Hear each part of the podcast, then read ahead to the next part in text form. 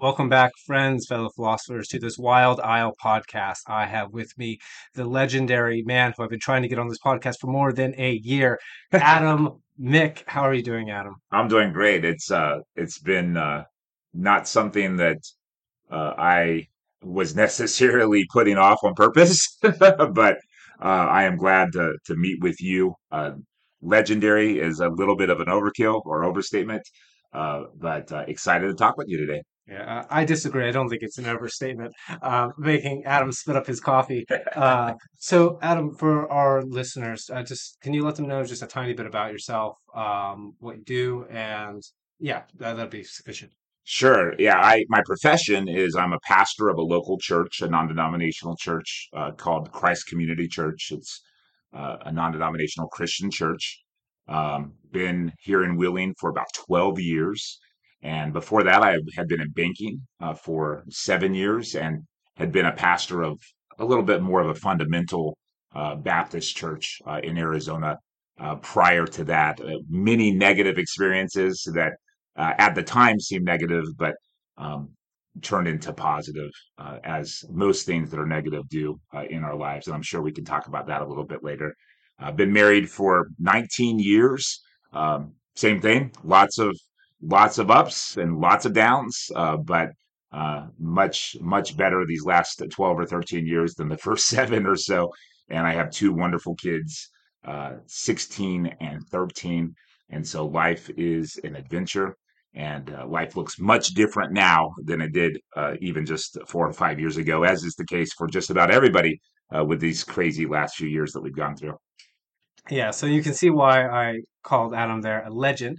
Oh, oh, my listeners. No, really. Um, so you have a rather interesting background um, that will will come up. You mentioned, um, let's say, all the things that seem to be at the time negative being positive. I think that's going to end up, uh, whether we like it or not, being a theme of the conversation. Um, but before we begin and get into it, I'm going to shill a few things. Uh, firstly, if you would like to be part of this podcast if, or have a topic that you'd like to recommend, that's totally possible. You can contact me at my website, wildislet.com slash contact. Uh, go there, check it out, fill out the form, send in a topic. If you happen to know me or know of me or some way I could vet who you are out there on the wide world of the internet, uh, do so. And I'd love to have you on. We can record online and it would be an excellent time. Uh, while you're there at wildislet.com, you could check out my book, Wand Smoke Broken. It is a weird fantasy fiction novel, reads kind of like a cross between a Western and a literary novel. If you're into that kind of thing, check that out there. And while you're there, if you happen to be an author, uh, you can hire me. I am an editor and I run the Wild Isle Style Guide. So if you want to expand the style of your writing, um, break out of the kind of, you know, the generic that you see on the shelf of every bookstore and gigantic uh, waves, shelf after shelf, give me a give me a message. Use that same form, wildislet.com slash contact, and uh, we can work together. Uh, you can write stylistically. I can embed theme into your work. And other than that, I think we can begin for today. Now, Adam, um, here's a, a weird question. You might have, if you, I think you've listened to me talk to. Josh Broverman, right? Yeah, both interviews. Yeah. So th- something that I always thought was funny with my conversations with with Josh. Josh this applies a little bit less so, but not too much less so. Um, is that we are both rather secular people, but we always ended up coming back to rather um, spiritual or religious topics, um, which is it's funny, right? Uh, but it seems to be something that is rather particular to our day. I have an, uh, another friend who is often on the podcast uh, named Nathan, and the same thing ha- ends up happening in our conversations in a different way. Um, but the the question that I want to springboard from that is, do you see that? I mean, this is your profession, so you you're you're in it amongst uh, you know religious folk, but just in general in life. Um, are you seeing that amongst people, like a kind of return to spirituality away from the uh, particular secular materialism of the past generation? Yeah, absolutely. I think that uh, there's uh, some sort of uh, longing that we all have for more, and I think that there's a mystery uh, out there, and we can grasp for knowledge, and we can uh, try to find satisfaction and joy in all kinds of different things. And accomplishments and achievements, but um, I think it always leaves us longing for a little bit more. And so, um, especially with uh, how much has been out of our control uh, these last uh, several years, uh, with just kind of the chaos of the world, uh, with politics and um, yeah, I mean, just about everything, uh, just the the craziness of the world. I think that there is a, a longing for something deeper and something more um, that's increasing. At the same time, there's uh, kind of a we're sick of religious establishments that have all the answers and are trying to force their way down our throat. And so it's kind of a weird.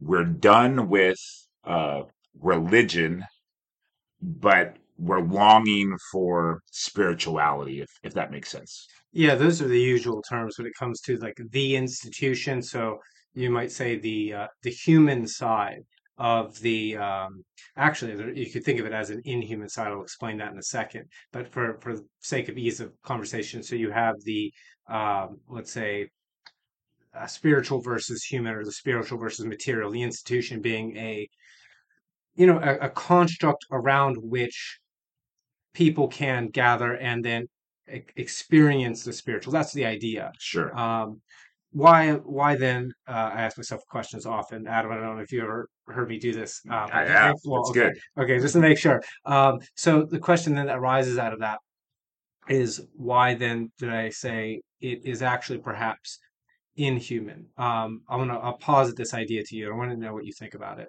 So the aspect of us that is human is deeply rooted in our essence, right? It it uh, it would not make sense to say that we are not, as humans, essentially human. Um, and if we want to speak about that in spiritual terms, the word that typically gets used is like the soul, right? So the Mhm. essence is the soul. The soul is a human soul. There's something that you can't you can't subdivide it out. If you break the human part off, you would end up destroying the aspect that would make it what it is itself, which would essentially destroy that that soul, if you will. The integration of it all. Yes. Yeah.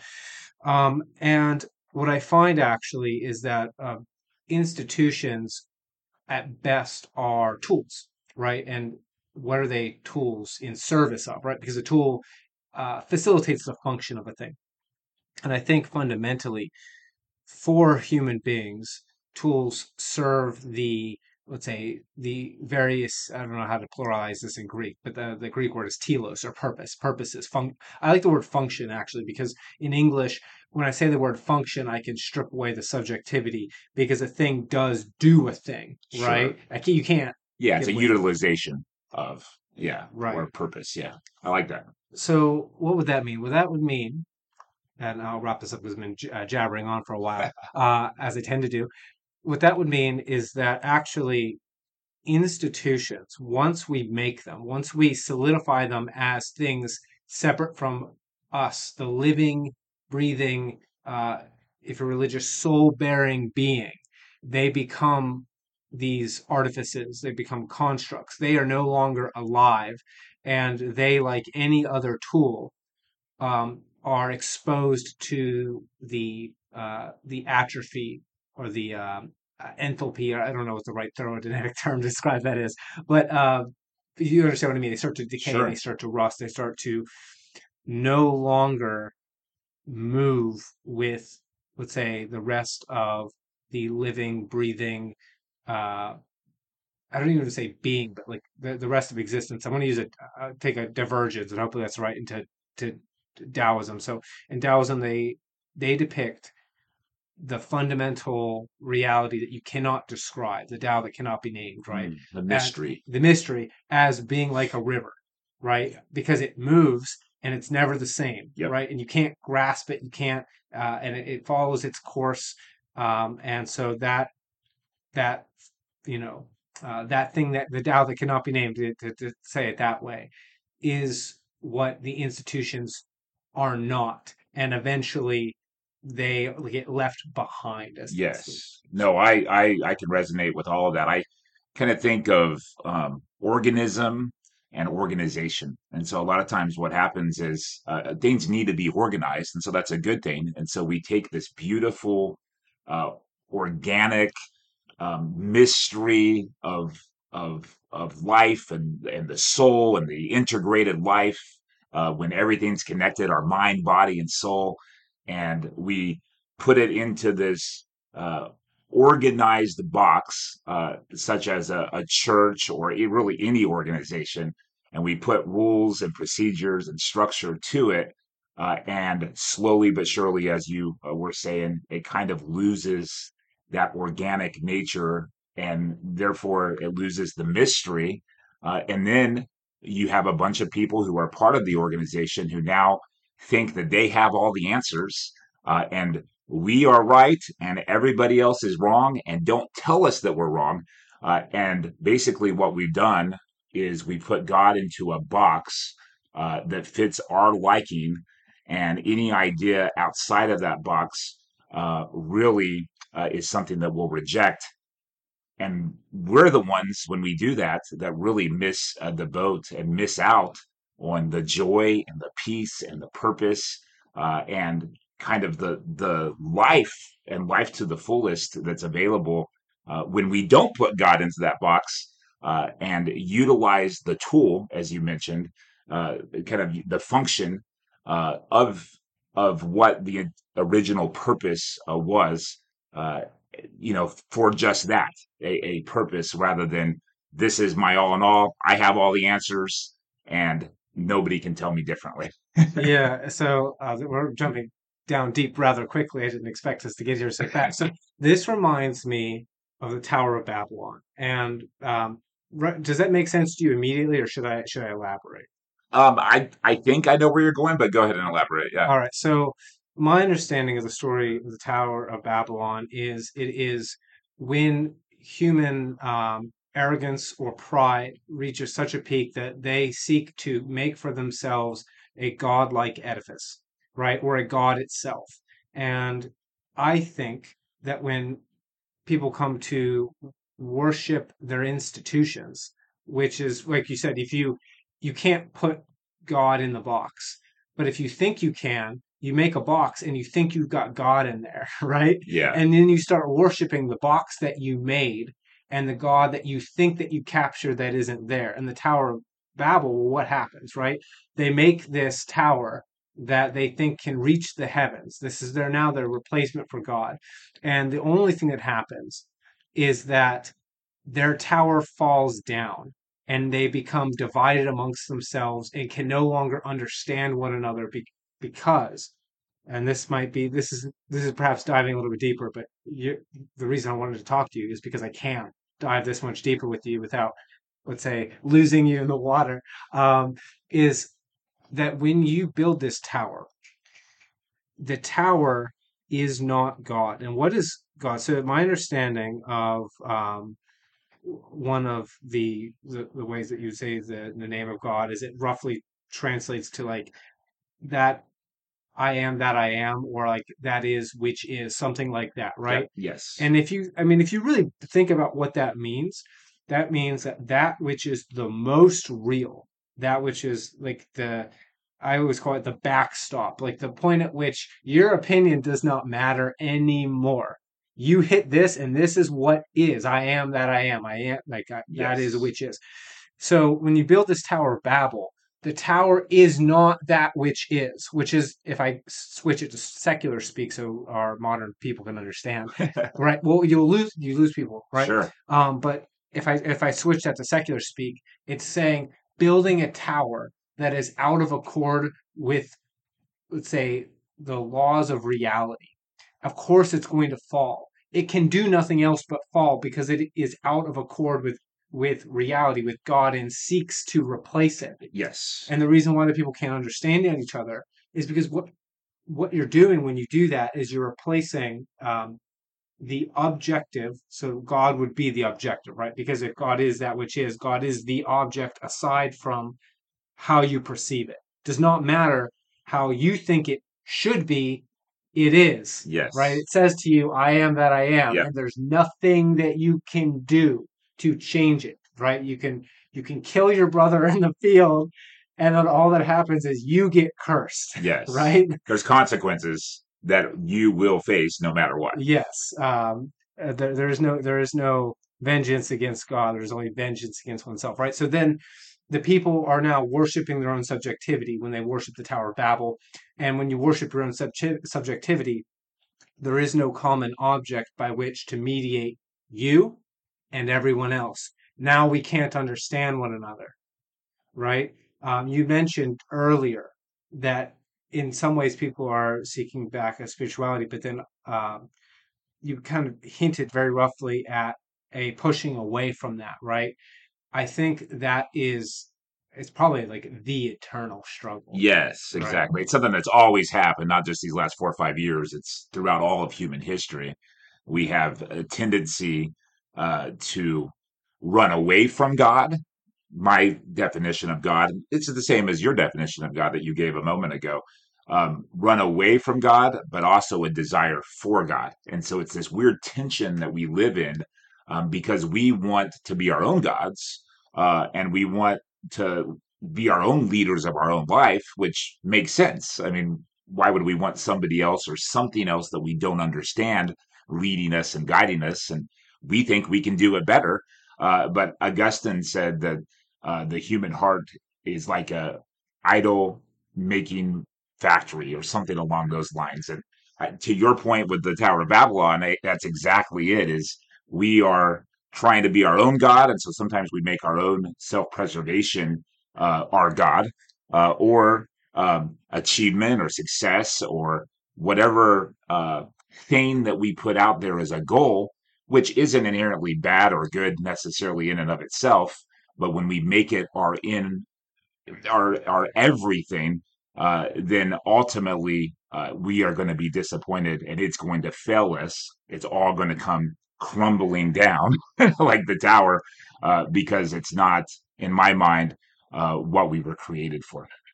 Yeah, I mean, it's it's probably true beyond just your mind. It's not what we're created for. Otherwise, we'd accomplish it, right?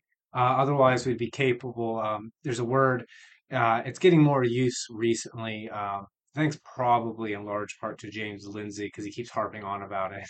Uh, but the word gnosis, right? Mm. Now, um, uh, for you're familiar with the word gnosis, right? So uh, when I say that, what what uh, what triggers in your mind? What idea? Share a little bit more about what you mean. I want to make sure that I'm on Yeah, the right no, no, path no. It's we're, we're we're diving deep here, right? Uh, so gnosis is it's not just knowledge, right? Because then I would just use the word knowledge. Okay. Gnosis is like this concept of G N O S I S. yeah, Yeah, right. exactly. Now, the idea of having gnosis is like having a better way to say it is it's like knowing the mind of God, right? Like knowing that is which is in a way that normally, by definition, no being could actually know, particularly no human being, right? Okay. Because if I say, okay, we are human beings and we are we are human or we are anything, if we were, I don't know, Martians or something, right? Sure. It would work the same exact way. It doesn't matter. But we're human beings, and therefore what makes us human necessarily is a set of limitations, Mhm. right? Because if you were to strip away all limits, you would strip away all those things that come together to be the emergent thing that is what we are, Okay. right? So you can't you can't take away the limits, right? Like if I said, okay, you have an unlimited garden and it's called the forest, it's like you don't have a garden, you that's a jungle and you don't own it, it owns you. Go in there, see what happens, Sure. right? Um so so as limited beings, there must necessarily be things outside of our perception, outside of our ability to conceive, right? Because to have an ability to conceive, that is itself like a garden, a limitation that fulfills, let's say, our human telos. Okay, so gnosis is this idea that one can know beyond that. And why am I bringing that up? Well, in relation to the Tower of Babel, right? It's if you if anyone thinks this, and if anyone claims this, I'll say this. Uh, Adam very well may disagree. Do not take anything I say as being Adam's um, beliefs unless he says that. yeah, I'll clarify if I strongly disagree. I, I actually don't think we will. Okay. Um, but you know, you never know. I, I get uh, I get excited sometimes. So, Love it. but but to claim that you have gnosis is to claim that one is essentially God, right? It is to construct oneself as one's own Tower of Babel. Um, and it is to, would say, this this is a this is a bit of a it's not a jump but it'll feel like it for most people because once you go that far once you say i have the gnosis i know and therefore now i put myself in the position of god what i'm saying is i know what ought to be and what ought to be is different than what is right? Because it does not make sense to say i know what ought and unless you're going to say everything that ought to be already is in which case it like the, the point of having gnosis just disappears right? Because the point of having gnosis is say i know and therefore you start making arguments that come off of that. So the person who says i know therefore you should be you know you should act this way you should do this these people were wrong because everything that follows after that is the same argument that Mephistopheles makes in Faust. It's the same argument that Satan makes in Paradise Lost. The exact same argument. I, I've memorized the little Mephistophelian one because it's fun. Because uh, it's in pro, or a verse. It's um, uh, I am the spirit that negates, and rightly so, for all that comes to be deserves to perish wretchedly, right? Because if you think you know gnosis, like know with a G, right? Yeah. If you know how things ought to be, because you have this because because you yourself are the divine being then that which is that disagrees with you deserves to be destroyed because it is in opposition to you because you obviously must be the have the will of god right um, why am i i saying all that i uh, while I've seen a desire and a return for some, you know, deep connection to spirituality, I've seen likewise this um, let's say misplacement of that desire to worship false idols. Yes. If we could say that. Um, and I think, I suspect, tell me if you think I'm wrong. I think that that is like the most fundamental sin of pride and arrogance that slips in the back door through the feeling it gives one of having power, control, and, and wisdom that one does not possess do you think I'm overstating that? No, I think it's I think that's right on, and it's seems like a very general, but I think it's very broad. It's in every area of our life, not just uh, when it comes to our views on God or religion, but politics, family, success in the workplace, all of that. Uh, we can uh, basically think that we have all the answers because that helps us feel like we have control. Uh, and when life gets chaotic, that's what we grasp for. We grasp for control. You know, can I, I'm going to check my bank account to make sure the money's still there. I'm going to check it again to make sure it's still there. I'm going to do uh, kind of an audit of my relationships. I'm going to call all my friends and my family just to make sure they still love me. And um, if you're a parent, you're going to try to control your kids. And you quickly realize that not much is in your control. And um, if, if, we admit that, man, that can be disorienting. And so uh, it's one of the ways that we can try to uh, put a little bit of a band aid on that is to uh, find these areas where we can say, I know this is the truth. This is the way that it is, and everybody else is wrong. And um, when we do that in so many areas of our lives, that we lose a humbleness and we lose a willingness to learn and a willingness to be curious. I believe that basically we're just shutting down a, a part of uh, who we were created to be the curious and creative and um, exploratory and and all of that um, is is I believe baked into our DNA and we essentially shut it off and um, pre- pretend or try to convince ourselves that we have all the answers uh, in the name of God uh, where God has already told us that we don't have all the answers, uh, but yet in His name we choose to live our lives as if we do have all the answers. That's literally. Correct me if I'm wrong. Is that not literally taking the Lord's name in vain? Exactly. Like it take like in the actual meaning of the word vain, because I know people say that when people curse.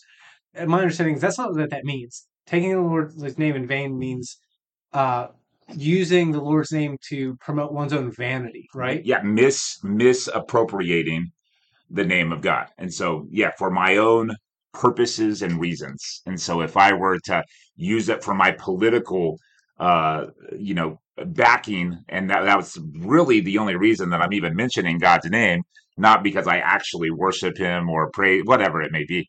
Um, and so, yeah, that's exactly it. We use the Lord's name uh, in, misappropriate in, a, in, an inappropriate way. Yeah, and there's another way because you you're very nice and you use the word band aid, um, right? I don't really think of the word band aid, mostly because I've read a bunch of old books where they use a different word, um, and some people use this for their own malicious purposes, but the the metaphor fits. You know, you talked about how difficult it is to be humble in the mm-hmm. face of God, and when and when you experience that humility, it feels simultaneously like pain and humiliation, right? Because you, well, for, I think it actually, no, I think for almost everyone it does, right? Because what happens is you recognize that you're not as much as that you thought that you were, right? You, you thought that you were able to do things that you couldn't do. You hit reality and then you, you feel the, the pain of that, the limitation. You have the, we have this as human beings, a desire to be able to um, I'll, I'll use the Nietzschean term, fulfill our will to power. Now, all power means, because people, this is probably because of the um, you know World War II and the, the Nazis really did a number on words. But people sure. think of the word power and they think of like force, like yeah. I'm forcing you. But if you actually think about how you use the word power, like the power that gets delivered via electricity into your house, right? It allows you to do something, right? Yes. So when I use that word, all I mean it's like is, fuel. Yeah, it, it, it's what uh, it's what allows one to you have an end and you try to complete the end and then you do. So like if you have the power to make breakfast you have the power to i don't know crack a few eggs into a bowl yes. make an omelet you know. Energy um, fuel whatever it is yeah. to help you accomplish a means to an end. Yeah so when i say the word will to power will um, really you can think of it in the german sense because the word is, is a german is a german word and it means desire basically want. So we have a want to be able to do things like oh that's not profound. Um, but when we discover that we can't, we experience that pain. And we use God in a religious sense. I think we also use other false idols to do this as well, not just as small band aids, but I think perhaps as um, sometimes people as use them as opiates. Yes. Right? Oh, yes. And, I agree. And I think that you know you could tell me your experience with this, but I don't see a difference between the let's say snake skinned politician using uh, let's say God to promote his campaign to seize uh, political power and the person using God's name as an opiate in order to protect themselves as far as far as using it in vain. Because if you think of the word vanity right because vain is the etymology is the same for vanity. If I'm protecting my own image from myself, is that really different than protecting my image or creating a false image for other people, right? Using yeah. God. No, I agree. I, I think it's one and the same for sure. And, you know, you would ask then, like, well, why is that important or what's the significance is perhaps a better question of that. And I would say that um, the significance, what's in my head right now is a, a quote by Carl Jung, and he says, mm-hmm.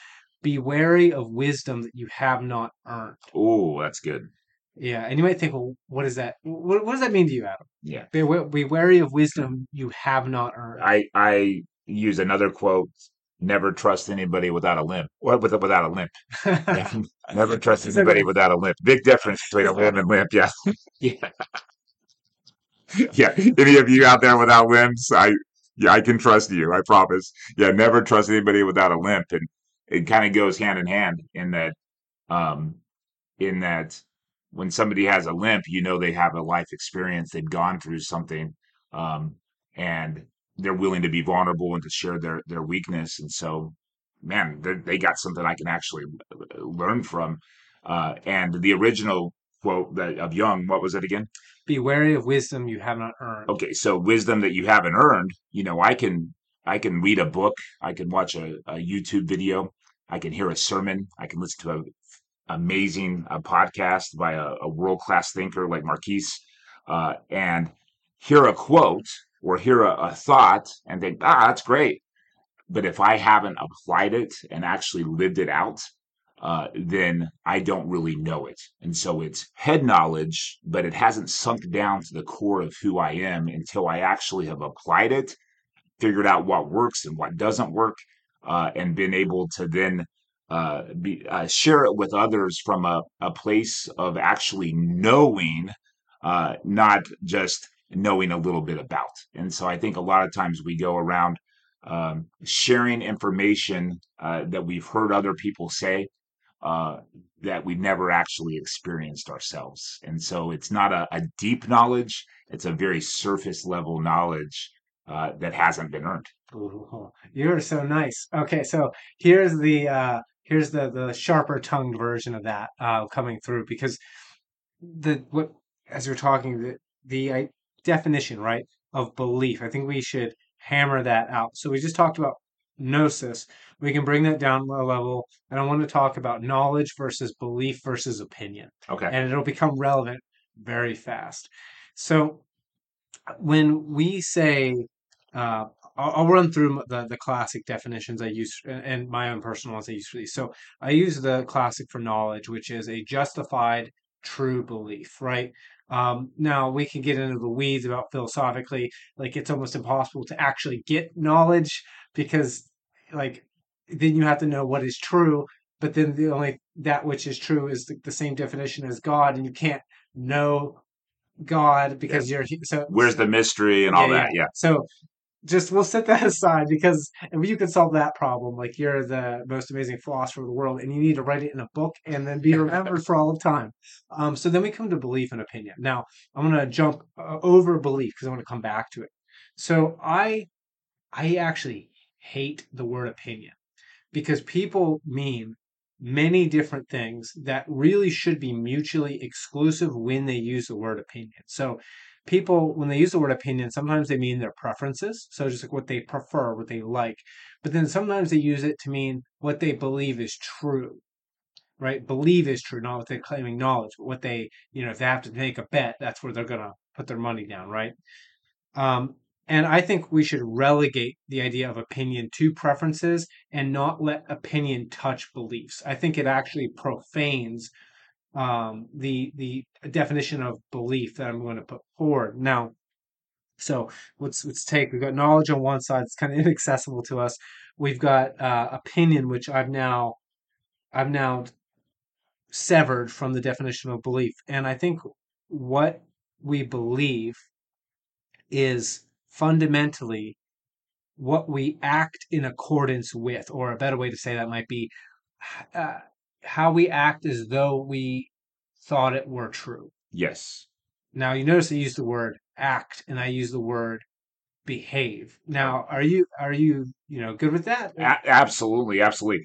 In my opinion, I'm just kidding. just kidding. No, I I am absolutely good with that because uh, even in even in in the Christian tradition in the book of James, uh, you know, it says uh, faith without works is dead. And so there's a, and Jesus, when he teaches in the Sermon on the Mount, um, he, he gives some really difficult things to do that uh, a lot of Christians in America today and all around the world uh, don't actually do. and, and so it's easy for us to then say we believe, but if we don't actually put it into action, do we really believe? Uh, or is it a preference or something, a thought that we like, um, if we actually believe it, then we are going to take action with intentionality uh, to put it into practice. Now, notice I use the word practice because uh, just because we believe something uh, doesn't mean we're going to do it perfect. Uh, but if we actually believe it, we are going to put it into practice with the intention of uh, progressing uh, in our ability to make sure our actions and behaviors, which are the two words you used, actually match our stated belief.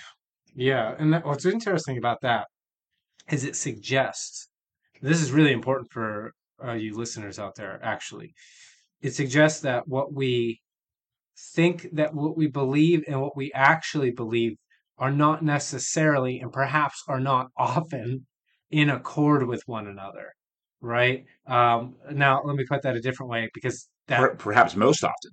Not just often, most often. Yeah, I agree with you. Uh, most often, I would say. Yeah.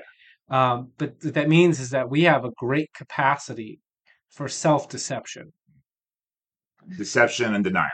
Yeah. Um, and you you mentioned before you called it shallow knowledge.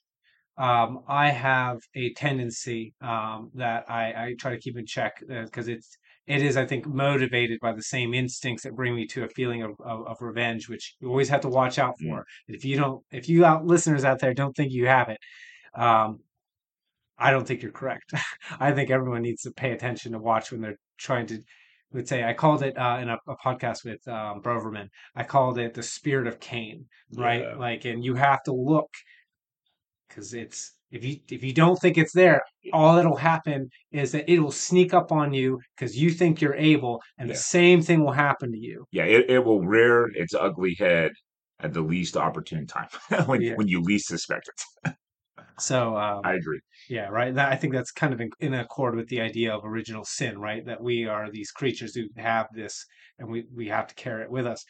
But yes, we we don't necessarily believe what we think we believe. We believe how we act, which um, I'm interested, uh, really, from a Christian perspective, um, how one conceives of that. I just don't know. Um, the idea that one has, because I, I can think about it in a kind of, uh, you know, secular psychological way or a Jungian way, where you have this idea of the ego, uh, and in, in a Jungian frame, like an ego, the ego is really it's it's almost like an uh, intellectual eye. It can point in a direction, but it doesn't actually fundamentally make the choices. You have the rest of you, which Jung essentially.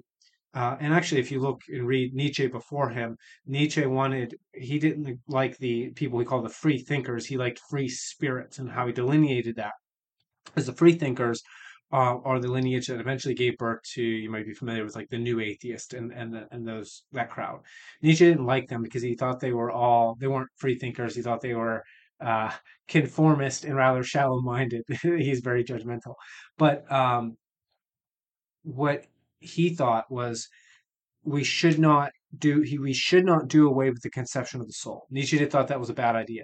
Nietzsche actually thought that we should take metaphysics and physics and recognize that they should be I would use the word collapse into one another.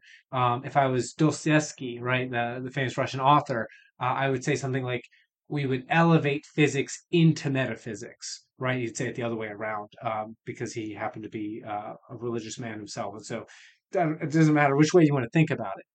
But the idea is that we would raise the body to the level of the soul, uh, or Nietzsche would say, bring the soul back down into the body. But that the idea is that our essence, our soul, is not separable from us as we are.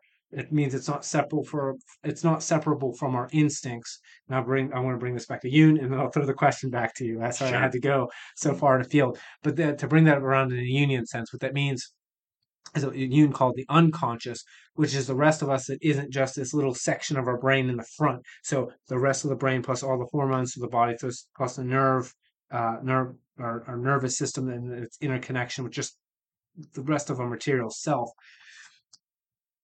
We are mostly our soul rather than the ego, and that's not separable from the body. It's like I don't know, if it's like anti-Cartesian dualism, but it's like not two separate, but one the same.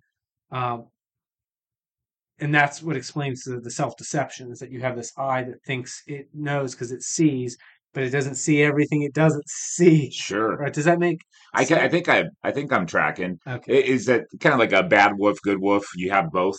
You have an essence of both. You can't really separate them, but it's whichever one you feed is going to be uh is going to grow within you. I mean, yeah, maybe this line no, will will break that all down into one sentence. Let's see. I know you're, you've got to be familiar with the Solzhenitsyn quote: uh, "The heart, or the line between good and evil, runs between the heart of every man." And and one more sentence to tack on to that. What that means is that man's heart is both good and evil Yes. at the same time. Yep. Which means that there there are two conflicting. Things. It's Yeah. not one. It, it is one thing because they're two halves of a whole. Yes. But it's it's also two halves of a whole, not just one whole. If that make does that make sense? I got, I got you. I get you. Now, you know, Jesus um, was confronted by a, a, a Pharisee who asked him, you know, what's the greatest commandment of all? And he said, love the Lord your God with all your mind, body, soul, and strength, and love your neighbor as you love yourself. And so there's this integration part of our mind, body, soul, and strength, all of who we are. Um, you get down into you get into uh, Paul's writings, and and you know in Romans chapter seven, uh, he, he says, "I do the things I don't want to do, and I don't do the thing I don't do the things I want to do, and I do the things I don't want to do." You know, I'm I'm at war within myself. Basically, what he what he says, uh, and uh, a lot of the kingdom of God here on earth talk that Jesus gives throughout the Sermon on the Mount um, is is kind of this already not yet uh, language, and I think that's the language of the kingdom of God here on earth. It's already begun. It's happening. Uh, the the chaos is being put into order, but we, of course, are going to hyper focus on the not yet part uh, and, until it until it's complete, and that happens on an individual level too. Uh, we are works in progress. None of us have it all figured out. There's mystery. Uh, we do our best to put into practice the things that Jesus, uh, and I'm again, I'm talking from a, a Christian tradition here, that I do my best to put into practice the things that Jesus has told me to do. Um, they're very difficult to do. Uh, I, uh, when I look back on a more of a macro scale, 5, 10, 15, 20 years, wow, like there's a lot of progress. You know, I would consider it God's grace, but also my intentionality, taking steps learning lessons, self reflection, self awareness. Um, but on the micro scale, uh, in the moment, um, it's much easier for me to focus on uh, the not yet uh, and to see, oh my goodness, like I, I'm so proud and I can't believe I made such an arrogant comment or I can't believe I responded uh, to that person in, in that way or man, I wasn't a very loving husband or father today or whatever it might be and to get really down on myself. Uh, and again, that's on an individual level. But then when I look out at the world, oh my goodness, like the world's falling apart. It's all going to hell in a handbasket. And, and everything that, and you just watch the news for two seconds and you can see uh, that that's the case. And you can build up your list of uh, reasons why it's not yet uh, as it should be. Uh, and so I, I kind of, in my mind, um, it's very, very important to to remember that we're works in progress, to give myself grace, to give other people grace, uh, to focus on the good that is happening, learn from the bad that has happened and continues to happen and will continue to happen, uh, and uh, move forward in bringing a little bit more of the the the uh, already into the not yet, if that makes sense. No, it does. Um, so there's two Zen Buddhist quotes I'm going to throw at you in, that relate to this. So the first one's from the Hagakure, is written by a samurai, um, Tsunetomo, I think Yamamoto, um, and he's essentially. I want to paraphrase it because I can't remember off the top of my head, but it's essentially, you know, there is no difference between right now and at that time. Mm. And he says that you should think that every day. Mm. Right? There is no difference between right now and at that time. And um, the next one's a little bit longer, so I'll explain what I think that means. I think what that means is we exist a long time as a dimension, which means, you know, we think of three dimensions like height, length, width, right? And we don't really think about time because we don't like, you know, we don't see time, we don't handle it. But like there was a you in the past, and then there, there will be you in the future, and then there's obviously um, a termination on our human life, but then the world itself then goes outside of that. And there is no real separation, right, between the time of the past and the time in the future and right now, because we're just a constant continuum moving. And you you exist with yourself across that time and with other people across that time. And and so you can't you can't really break one moment of time from all the iterations of time forward and backward. We like to do, like you mentioned, we like to do it and think in Yeah. term in these sections, but the truth is, you know, it's not, oh, I'll do it tomorrow, right? It's like, well, right now is not different than tomorrow. And it's a tomorrow you'll say, I'll do it tomorrow, right? You you know, it's you, you, when you realize, I'm you know, that you are living your life right now and the decisions that you're making right now. Remember, we talked about belief for those of you out there listening who might have forgot. Uh, how, what you believe is in accord with how you act Mm. because you can lie to yourself, but your actions don't lie. Because if you're acting that way, it's now in accord with what you believe. Yeah, that's true. Right. What what you do is who you are. is a quote that I've heard. And I, I think that's so true. And so that puts it into perspective of I can say, well, you know, I believe this and, and I'm going to be this person someday. But if my day to day actions in the big things and the small things uh, show something different, well, what I'm doing in the small things uh, is who I will be in, in, in every area of my life in one way or another. Yeah. So I think that kind of connects a little bit. Well, I mean, it, it's it is actually the a really great way to unpack uh because like the Zen is like let's make everything tiny, right? Um, but it's a really way to unpack that same idea. It's like yeah, the way that you, um, you know, if you come home from work, uh, and you know you've got a spouse or your kids, the way that you w- welcome them.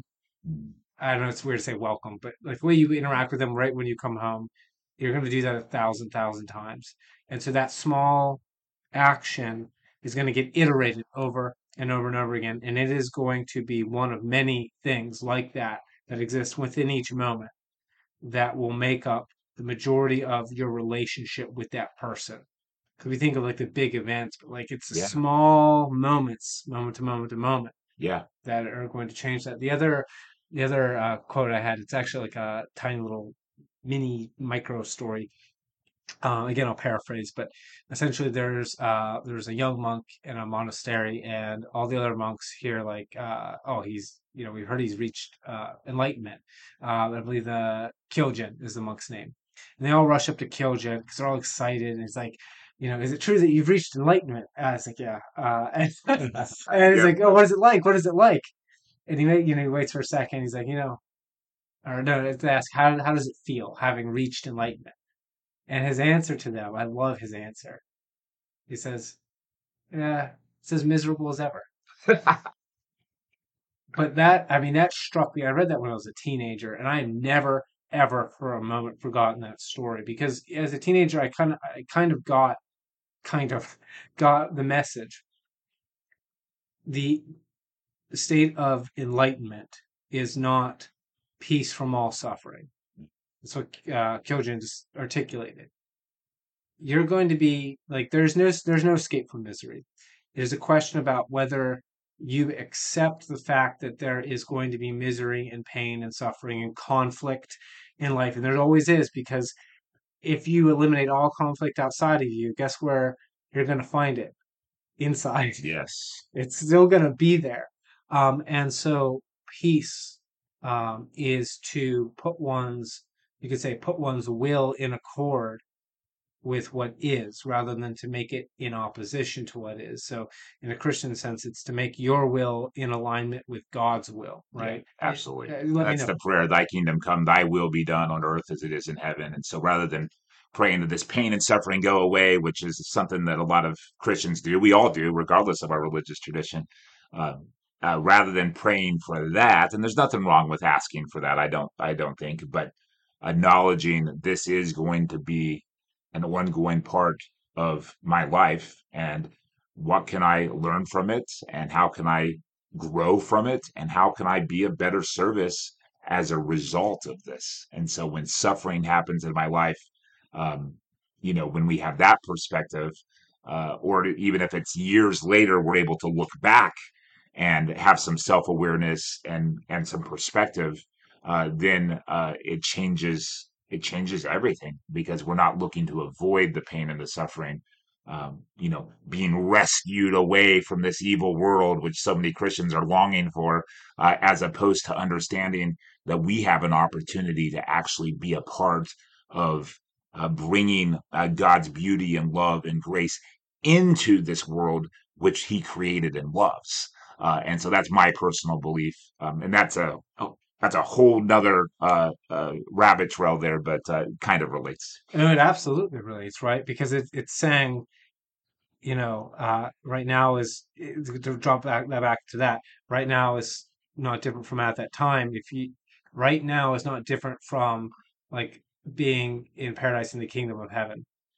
That's what that means. So if to realize like to if you can look at the world, if you can look at what God made, I'm going to speak in Christian terms, even though uh, those listening probably know I'm not a Christian myself. Though I keep finding that I, I talk to Christians, and it's like I just agree with you with, about just about everything. I don't, which confuses me. You can tell me what you think about that because that's that's something that's been addling, not addling my mind, kind of addling my mind. Um, but anyway, I'm, I'm again losing myself. So to recognize, it's like you you look at what God made, and like God, you say that is good, right? Because that's that's the beginning of Genesis. You know, uh, God's. I'm going to misquote it. Yeah. Something like God spake upon the face of the waters, and He makes it. He says that He says that is good. Over, I think it's like over and over again. Yeah, right? over and over again. Created human man, it is good. And um, this this will be a little bit more of a controversial statement. We don't have to go into it, but something that Nietzsche said was he thought um, that the only Christian, real Christian, was Christ on the cross, and he thought that for a specific reason. That actually is is actually really pro-Christian for the book that he put it in, which was a book called The Antichrist. Which halfway through the Antichrist, he's like, and here's how to like to read this story and for it to have tons of value. And it's like Nietzsche, you're a troll. That's what you are. You're an eight or 19th century troll. Yeah. Um, but he said, like, look, what makes Christ the Christian is that he, in his absolute state of suffering, said, "Forgive them, Father, forgive They- them, they for they know know not what, what they, do. do." Right? To say, like, look, I'm not blaming you. Yes. This this is the way it is, and that release of blame, which is fundamentally like a letting go of the spirit of vengeance, right? Like I'm not to not blame them is to not want vengeance on them. To, to say, I know that I'm in absolute agony, but this is God's will. And rather than me will I wasn't in agony, to accept the fact that I I'm in, you know, this physical pain, but I accept that, right? It's that is the let's say the convergence of the now and at that time, right? Now to rec- to recognize that one you tell me if I'm, I've gone too far with this, but it's like saying the kingdom of God is in oneself right then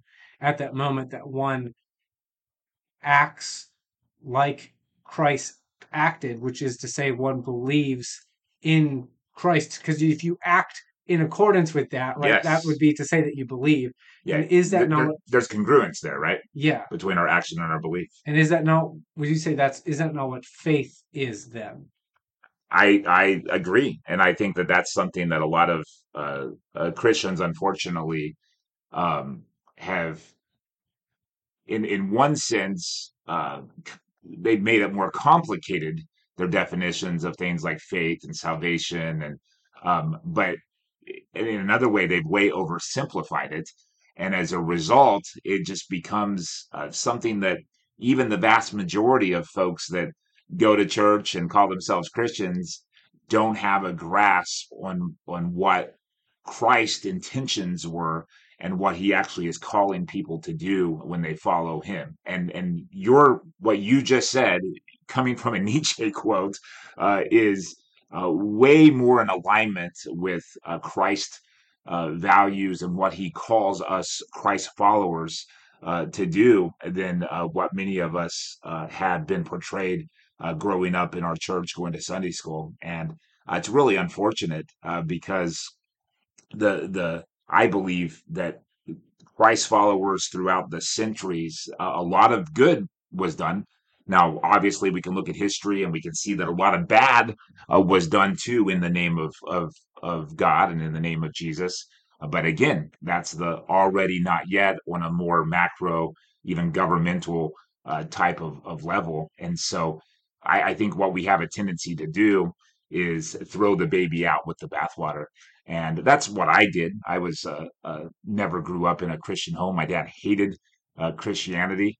Um, his dad had been a pastor, and so he saw the hypocrisy and he saw uh, the organizational structure, that flawed system uh, that his father had been a part of, and uh, he threw the baby out with the bathwater. And and so when I became a, a, Christ follower at 16 and told him that I might want to become a pastor, uh, he said, if you move in with your if you go to that Bible college to become a pastor, you're wasting your mind, uh, and I'm not going to give you a dime. Uh, he said, you go to any other college, I'll pay for it. But if you go to, to become a pastor, I'm not giving you a dime. And so I joined the Army National Guard so that I could help pay for it myself and uh, went to school and, and became a, became a, a youth pastor and then a, a pastor of, of a church that uh, was way more legalistic. And back to our conversation, kind of put uh, God into a box and was very uh, limiting into the the ways that I could live my life and the ways that I could uh, do ministry, and it became overwhelming uh, to to have that freedom restricted uh, in every area of my life, and it just didn't seem to match up with the ways of Jesus. And I said, if this is what it means to follow Jesus, or to be a pastor, or to be a Christian, even, I'm done. And I literally threw the baby out with the bathwater and um, not sure if listeners out there are familiar with the, the story of Jonah, uh, but God had a calling on Jonah's life, and Jonah said, Nope, I'm out of here. And literally didn't even stay where he was in Joppa, went 2,500 miles the opposite uh, direction of to Tarshish, called to Nineveh, goes to Tarshish, literally the end of the world at that known time.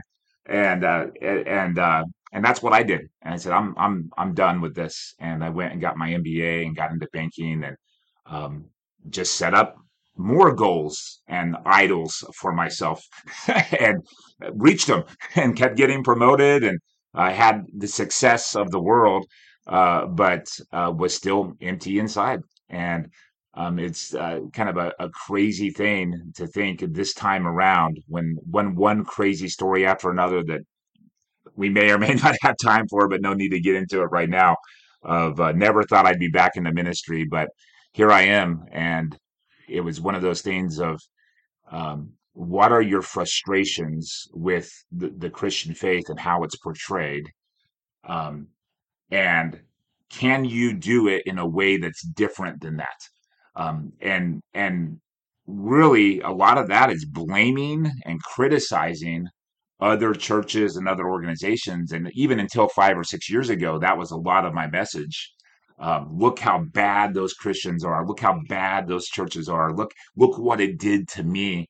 And here we go back to a story that you mentioned earlier, where a lot of blame, and that's our tendency is to to blame others, to criticize others.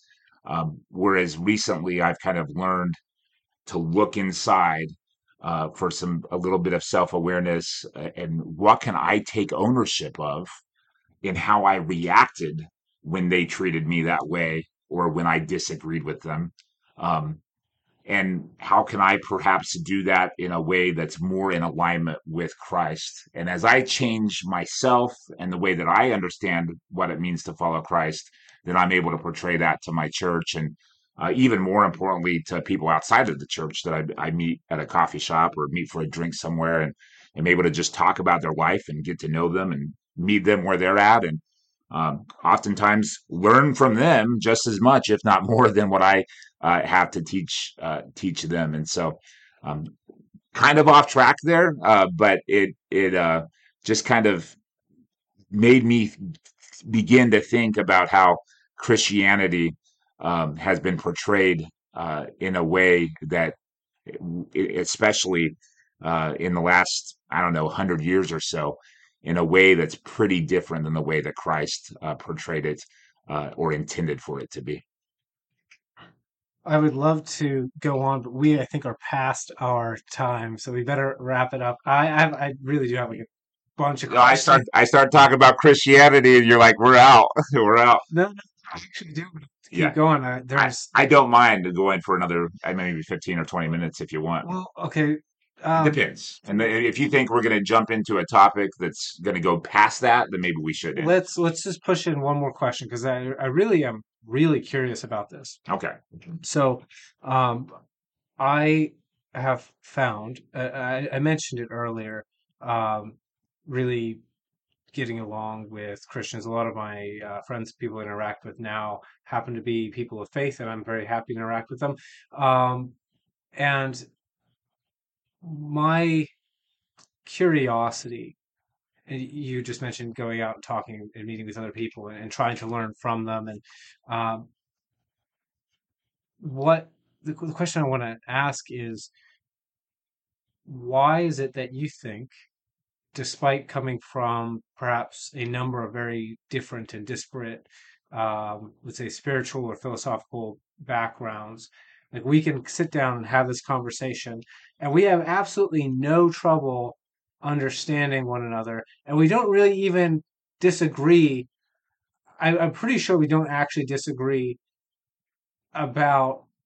Did we during the whole conversation? I think I, I, I really pushed it. Yeah, not once. I mean, even all, all your quotes and philosophers and and and uh, different religion religious uh, uh, pundits and and not once did I disagree with anything that you said. So how is that how is that possible? Because on the face of things, you would think from an outside perspective, like Yeah, we should, we don't. Like what what what do you think is happening? I I think that back to the very beginning of the conversation when you kind of talked about uh, laws of the universe. I think you touched on that just a a tad. Um, that there are uh, there are laws that are perhaps beyond our ability to fully understand or, or, or comprehend um, that uh, no matter who we are, uh, we're created uh, in God's image. Now, we might not fully understand who God is or what, or be able to define him in the same way, but we are created in God's image. Um, and we have a natural tendency uh, to uh, run away from uh, our stated purpose, and we have a natural tendency to run towards. And all of these different traditions and philosophies are man's attempts at running towards.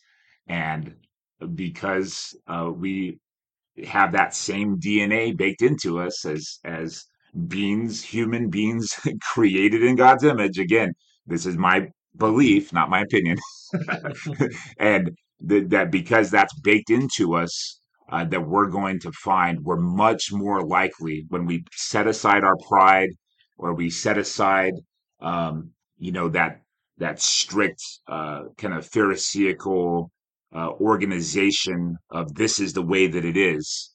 Um, that we're going to find much more in common than we ever will uh, to disagree. And sometimes it's just the willingness to see the commonality.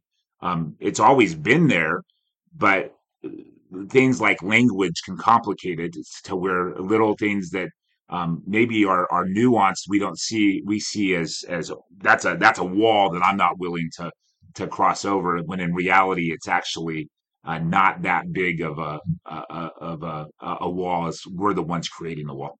Yeah, that reminds me uh, for the listeners who might have listened to it. There's a conversation between uh, Jordan Peterson and Sam Harris, and Sam Harris comes from the the New Atheist. And I had actually known about him way before I knew about Jordan. Um, now I watched their conversation with great frustration because um, Sam essentially had the equivalent of like PTSD with anything that uses religious language in the traditions he had battled against. So you know, Jordan would say something that you know uh, Bret uh, Weinstein, who I think moderated their big discussions they had, they had four of them, um, who would say, "Oh, I know what you mean." Like when Jordan says this, he means this. So you could just translate. He didn't get like triggered by the language. But I think oftentimes when we think that we know with a G, gnosis, right? We think that we know. It's not different than building our own little Tower of Babylon, whether we think that we know through our uh, ideology, which is essentially like a, a, a Tower of Babylon pseudo religion, or we think we know because we have put God in a box, and we, now that we control the box, we know, right? Um, that prevents us from talking to one another. Tower of Babylon, if you didn't get it in your head, Yeah. I mean that's it's that's the story, right? Um, and so perhaps it's in the the moment that you're willing to be humble, uh, or that I'm willing to be humble we don't get caught up in these language traps and we identify that we're we're talking about the same thing you know i came a bunch of things in my head. So there's a chapter in the Zhuangzi. It's one of the Taoist texts, and it's um, what is it? Fragmentation betokening full virtuosity. And what that means is that it is being broken um, by your interface with the Tao, which I translate that to a Christian language, right? Like we are saying, we are trying to do is Sure. you interact with God, and when you what happen, or we wrestle with God, if we were talking about before we Yeah. recorded. What what happens? So he dislocates your hip. Mhm. You become uh, someone with a limp, like Yeah. you were saying, right? Never trust anybody without a limp. limp, right? Well, that's because you come to virtue, which the classic Greek idea of virtue essentially is that you are able to bring about your you're able to bring about your will. Well, the best way to do that is to make your will in accord with that which is, Yes. right? You Yes. transform the self in one's own desires to be in accord with that which is, which is making your will in alignment with God's will. And you do that through allowing yourself to be broken by allowing yourself to suffer by, again, the Christian language, bearing your cross. Yeah. Then that transforms you into someone who your will comes about because your will is not different Yeah. It's in alignment with. Right? Um, or I can even put this in secular language. The reason I'm doing that is because I want the audience Sure. to hear how it's not different. Doesn't matter really where you're coming from. So the secular way, if I say you're you're one of the you know, hard secular atheists out there, well, if you would say are a proponent of Darwinian evolution, I happen to be. Um, the line that makes us what we are is heritable, right? We inherit it from our ancestors. Now, the ancestors that did not successfully propagate in accord with reality, right, which isn't uh, different from the idea of God, they didn't propagate, so their genes didn't pass on. So they did they do not have the instincts that make them in the image of God. Because there's no there's no difference between Yeah. being, let's say, making yourself in the image of God by wrestling with God, coming away with a limp.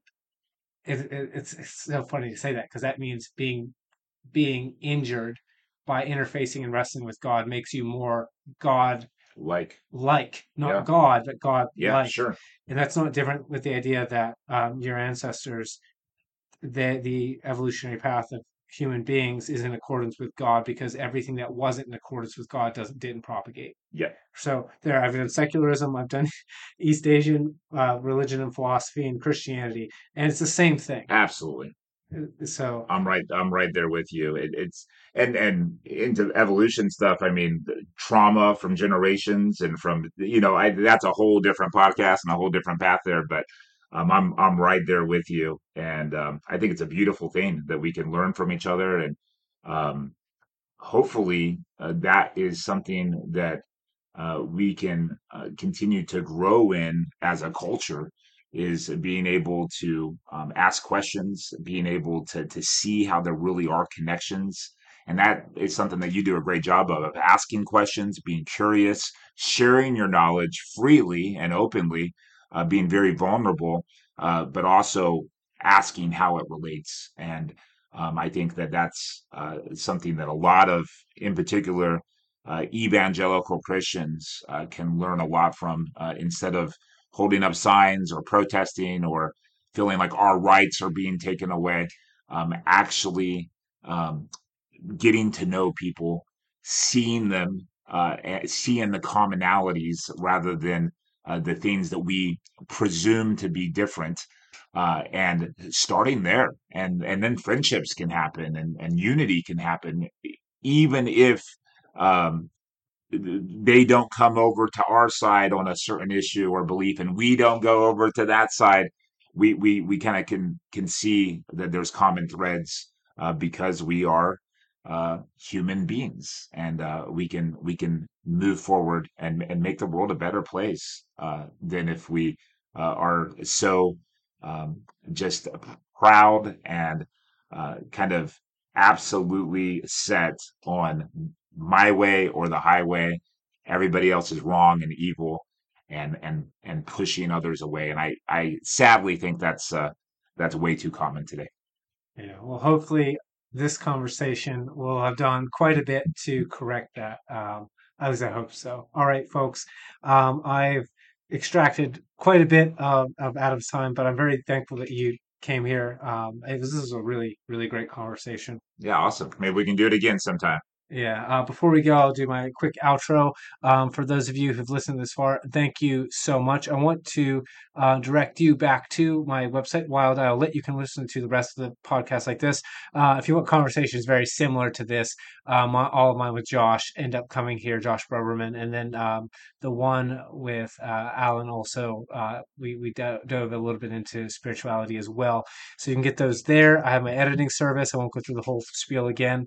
Um, also, my book, Wand Smoke Broken. Check that out.